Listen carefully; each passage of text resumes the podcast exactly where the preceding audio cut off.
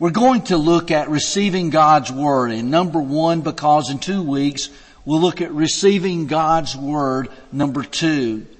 And that time we're going to look at receiving God's Word in these three ways. Sad, mad, and glad. And I'd say this, I hope that you receive God's Word gladly. But today we're going to look at receiving God's Word with and we're seeing what the Bible says about receiving God's Word. Receive it understanding that it is God's Word. In 1 Thessalonians chapter 2 verse 13 you read, For this cause also thank we God without ceasing, because when you receive the Word of God, which you heard of us, he says, you received it not as the Word of men, but as it is in truth, the Word of God which effectually worketh also in you that believe. Now it is the case that it is the Word of God. Paul had no doubt that he was proclaiming God's message. And I would hope today that any man preaching truly believes his message to be that Word of God coming from the Scripture. But some people, even preachers, reject God. I saw these two headlines Googling Canadian preacher who doesn't believe in God. And then another, speaking of that same individual, atheist mister. Gretta Vosper hopes to stay at Canadian church. Well, this particular person stands in front of people preaching, doesn't even believe in God. Some religious groups truly, truly look at the Word of God basically as the Word of man. Here was a little headline. Does the Unitarian Universalist Church hold to the Bible as the Word of God? And this is their own words. You could read it from that particular website. The modern day Unitarian Universalist Church does not hold to the Bible as the Word of God and the source of absolute truth. As per their website, they believe that personal experience, conscience, and reason should be the final authority in religion. In the end, religious authority lies not in a book, person, or institution, but in ourselves. And so here's a religious group that's basically discounting the Word of God and putting it on the level of the Word of man. Can we know that the Bible is God's Word? Yes. And there are several ways, and I just say this. We're looking at this oh so briefly.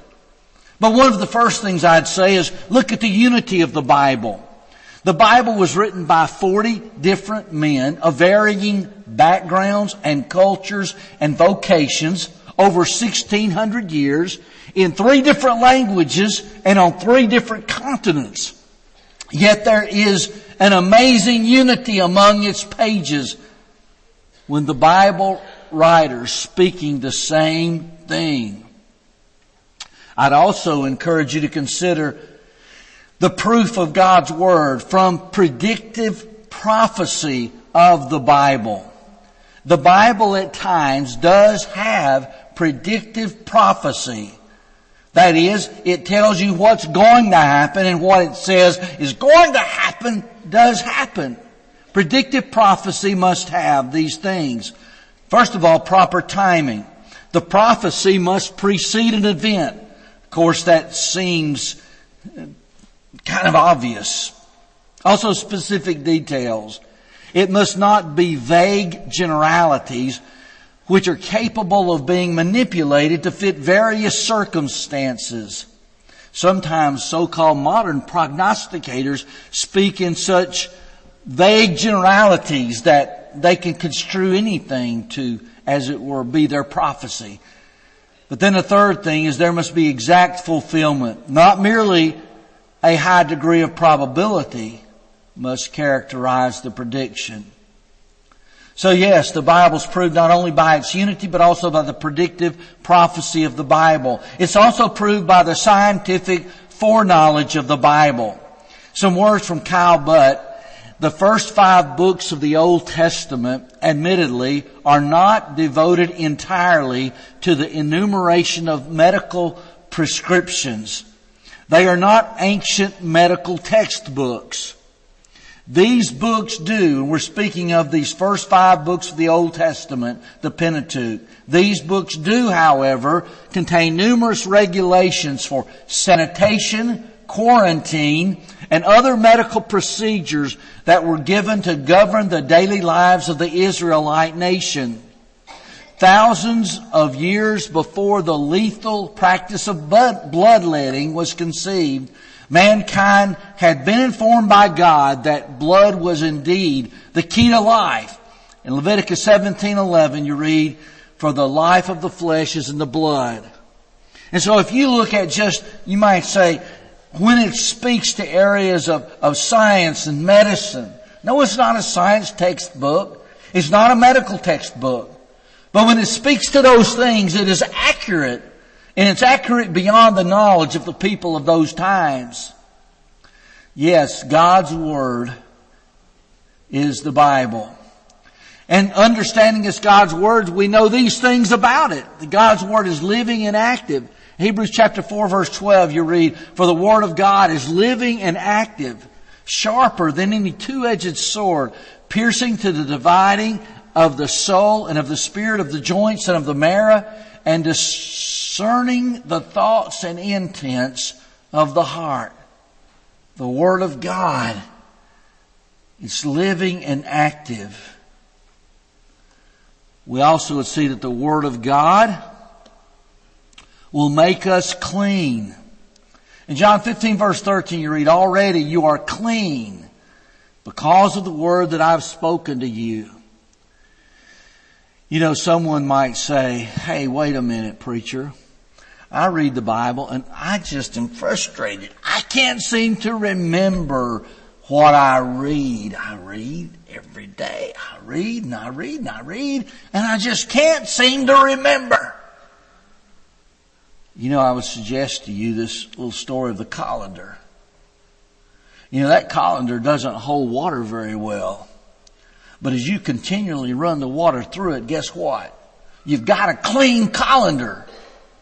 Well, it may be that I can't remember like I want to or wish as I read God's Word. But as I let it permeate my mind, my soul, my life, and every day it's a part of my life, I'm clean through that Word. We'd also say, see that that word will save us. In James 1:21 he speaks there of the word which is able to save your souls. You just have to say one of the most important things understanding that I have a soul, understanding the nature of life beyond this one, understanding the destinations of heaven and hell. I want to be saved. And here we see this word is able to save our souls. And we see it as well. By it we'll be born again. In 1 Peter 1 verse 23, since you have been born again, not of perishable seed, but of imperishable, through the living and abiding Word of God. The scriptures receive it not as the Word of man, but as it is in truth, the Word of God, able to make you clean, able to save your souls, and able to allow you to be born again. But we would also see some other things that the Bible says about receiving God's Word.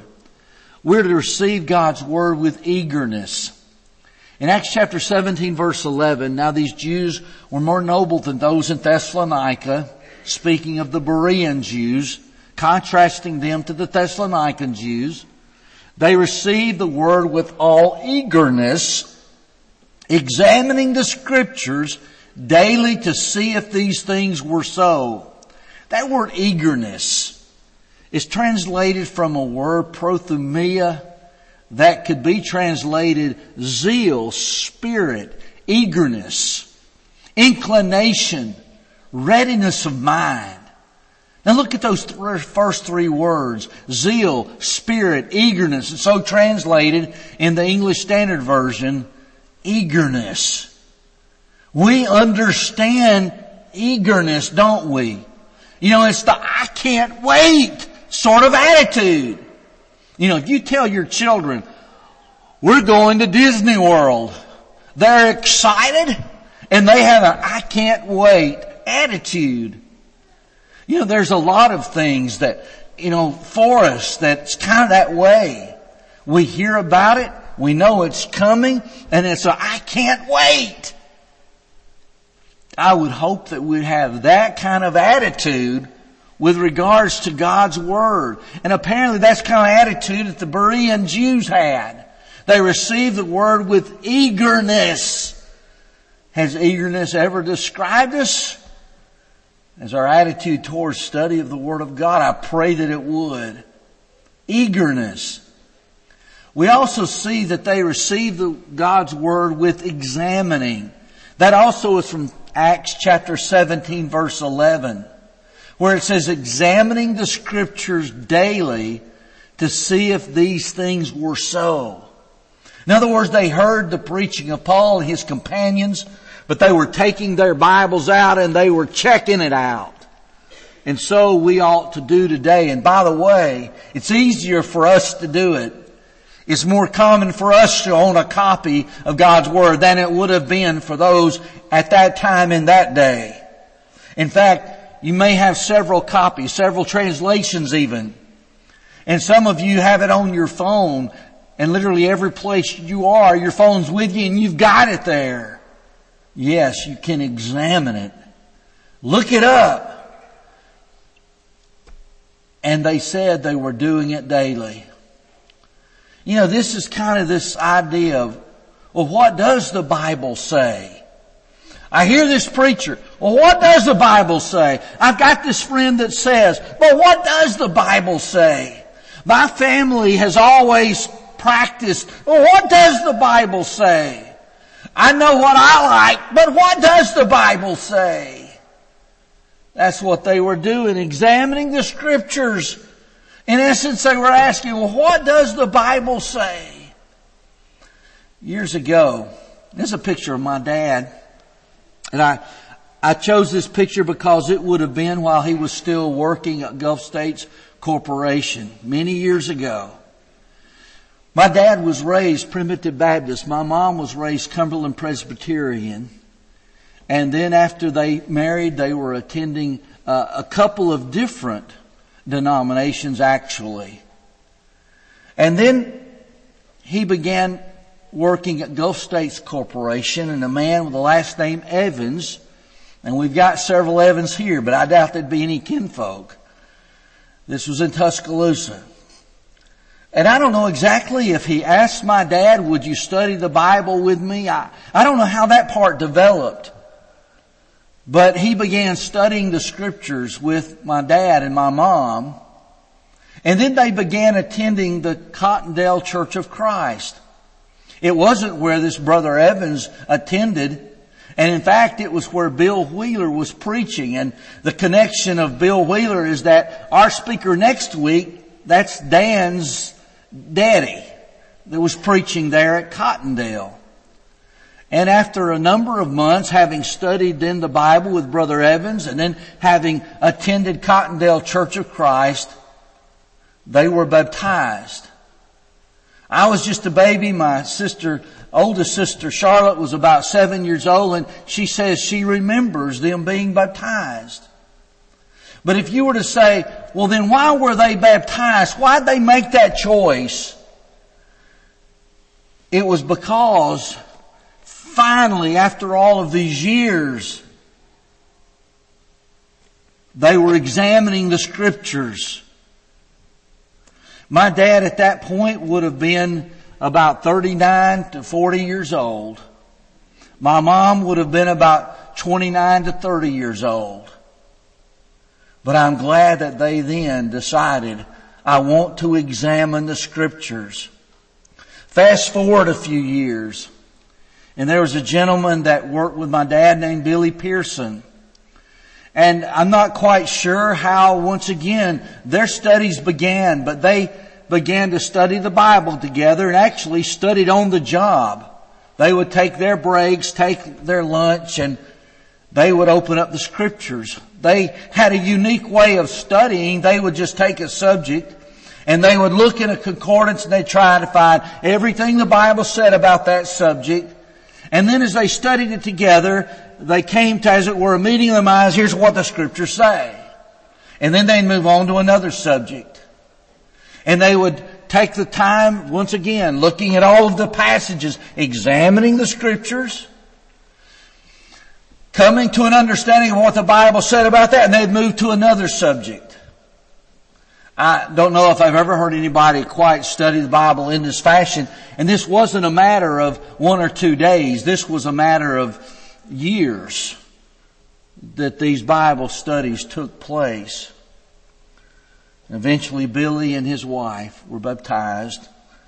And then fast forward a few years and he was appointed an elder of the Northport Church of Christ, and for many years served as an elder there, and has only recently passed away.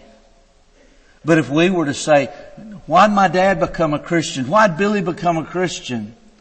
It all comes back down to they were like these Berean Jews. They were searching, examining the scriptures daily to see whether it was so. And this is the way we need to be, receiving God's Word. Yes, you receive it as it is, in truth, the Word of God. Receive it eagerly and receive it by examining. But then a third thing, receive God's Word with affliction. And I just put it this way, no matter what the cost.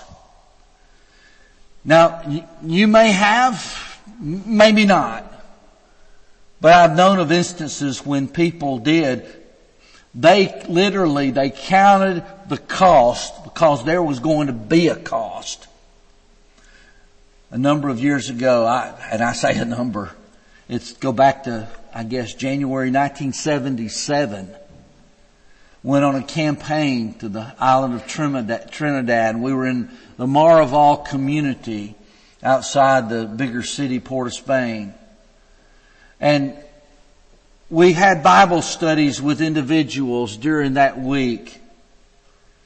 And, and some, they understood what they needed to do, but they were reluctant because here was a big hill, almost a mountain, came down and then only to go up for another mountain. And you could see off in the distance. And it was distance, but halfway up that mountain, it was a cemetery. And they realized, and they were thinking this, if I'm baptized and I leave that church that church on that hill, there's no place for me to be buried. Now for a whole lot of folks here, we might think, I don't quite get that or I don't understand that or that wouldn't be important to me. But it was to them because they knew if they're baptized, they're going to be kicked out of the cemetery. Their family's going to have no place to bury them. I've seen a time when a, a young person, when they were baptized into Christ, they knew what their parents had said. You do that, you don't come home. We go back to the first century. We go back to 1 Thessalonians 1 verse 6. And you became imitators of us and of the Lord, for you received the word in much affliction with the joy of the Holy Spirit. You see, you go back to the first century and you'd find there was a persecution beyond what we have experienced today. But we need to receive the word. Even need be with affliction. That is no matter the cost. For everyone there is a cost. For some the cost is even greater. Then lastly, receive the word with meekness. In James 121, we've looked at that to begin with about how the word saves our souls, but he says, receive with meekness the implanted word. Meekness is also translated humility in New American Standard Bible and without pride in Bible in Basic English. Meekness, that particular Greek word, by Thayer means mildness of disposition, gentleness of spirit, or meekness. Barclay says gentleness is an attempt to translate the untranslatable word prautes. This is a Greek word which has no precise English equivalent. Aristotle defined it as the mean between excessive anger and excessive angerlessness is the quality of the man whose feelings and emotions are under perfect control. It's the teachable spirit that is docile and tractable and therefore humble enough to learn. The teachable spirit is without resentment, without anger, and is therefore able to face the truth even when it hurts and condemns. The teachable spirit is not blinded by its own overmastering prejudices, but is clear-eyed to the truth. Receive it meekly. Put that prejudice out of your mind, prejudice against the truth. Put that anger out of your mind.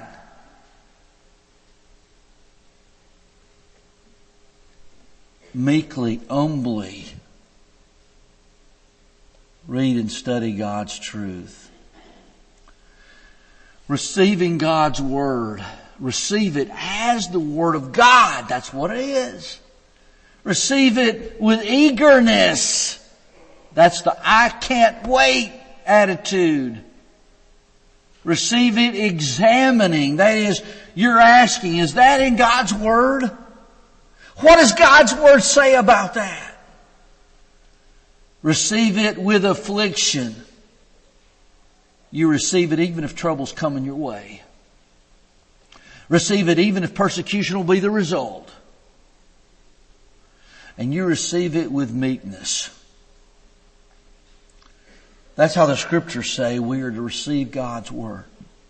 We're going to continue this idea in two weeks and we're going to see and see some examples of some who receive the God, Word of God with sadness or madness or gladness. Going back to the scripture reading today, there Peter was preaching and when he says, you know for certain or know assuredly that God has made that same Jesus whom you've crucified both Lord and Christ, says they were pricked in their heart. They were listening. And the Word of God had its effect in their heart. And they said, men and brethren, what shall we do? Asking Peter and the rest of the apostles. And then they were told to repent and be baptized. Every one of you in the name of Jesus Christ for the forgiveness of your sins. And you receive the gift of the Holy Spirit. So they were told, but now how'd they receive it? In verse 41, King James Version says, then they, then they that gladly receive His word were baptized. They were happy to hear the message. They didn't argue. They didn't fuss. But they heard the Word of God, gladly receiving it, obeyed it. I'd beg of you, I would beg of you, have these same traits of receiving the Word of God in your life let it not just be the preacher on Sunday, but you receive God's Word on Monday as you take it out and read it. And as you study it the remainder of the week, receive it, obey it. If we could assist you in your obedience this morning, if if you understand I'm lost and God will save me by His grace, and you're that believer, John 3.16, who's repented of his sins, Luke 13.3, we'll give you that opportunity to confess Jesus, and then we can assist you in your baptism for the forgiveness of sins. If there's a need for prayer, I'd be glad to take the time and pray for you. If you need to come, please come as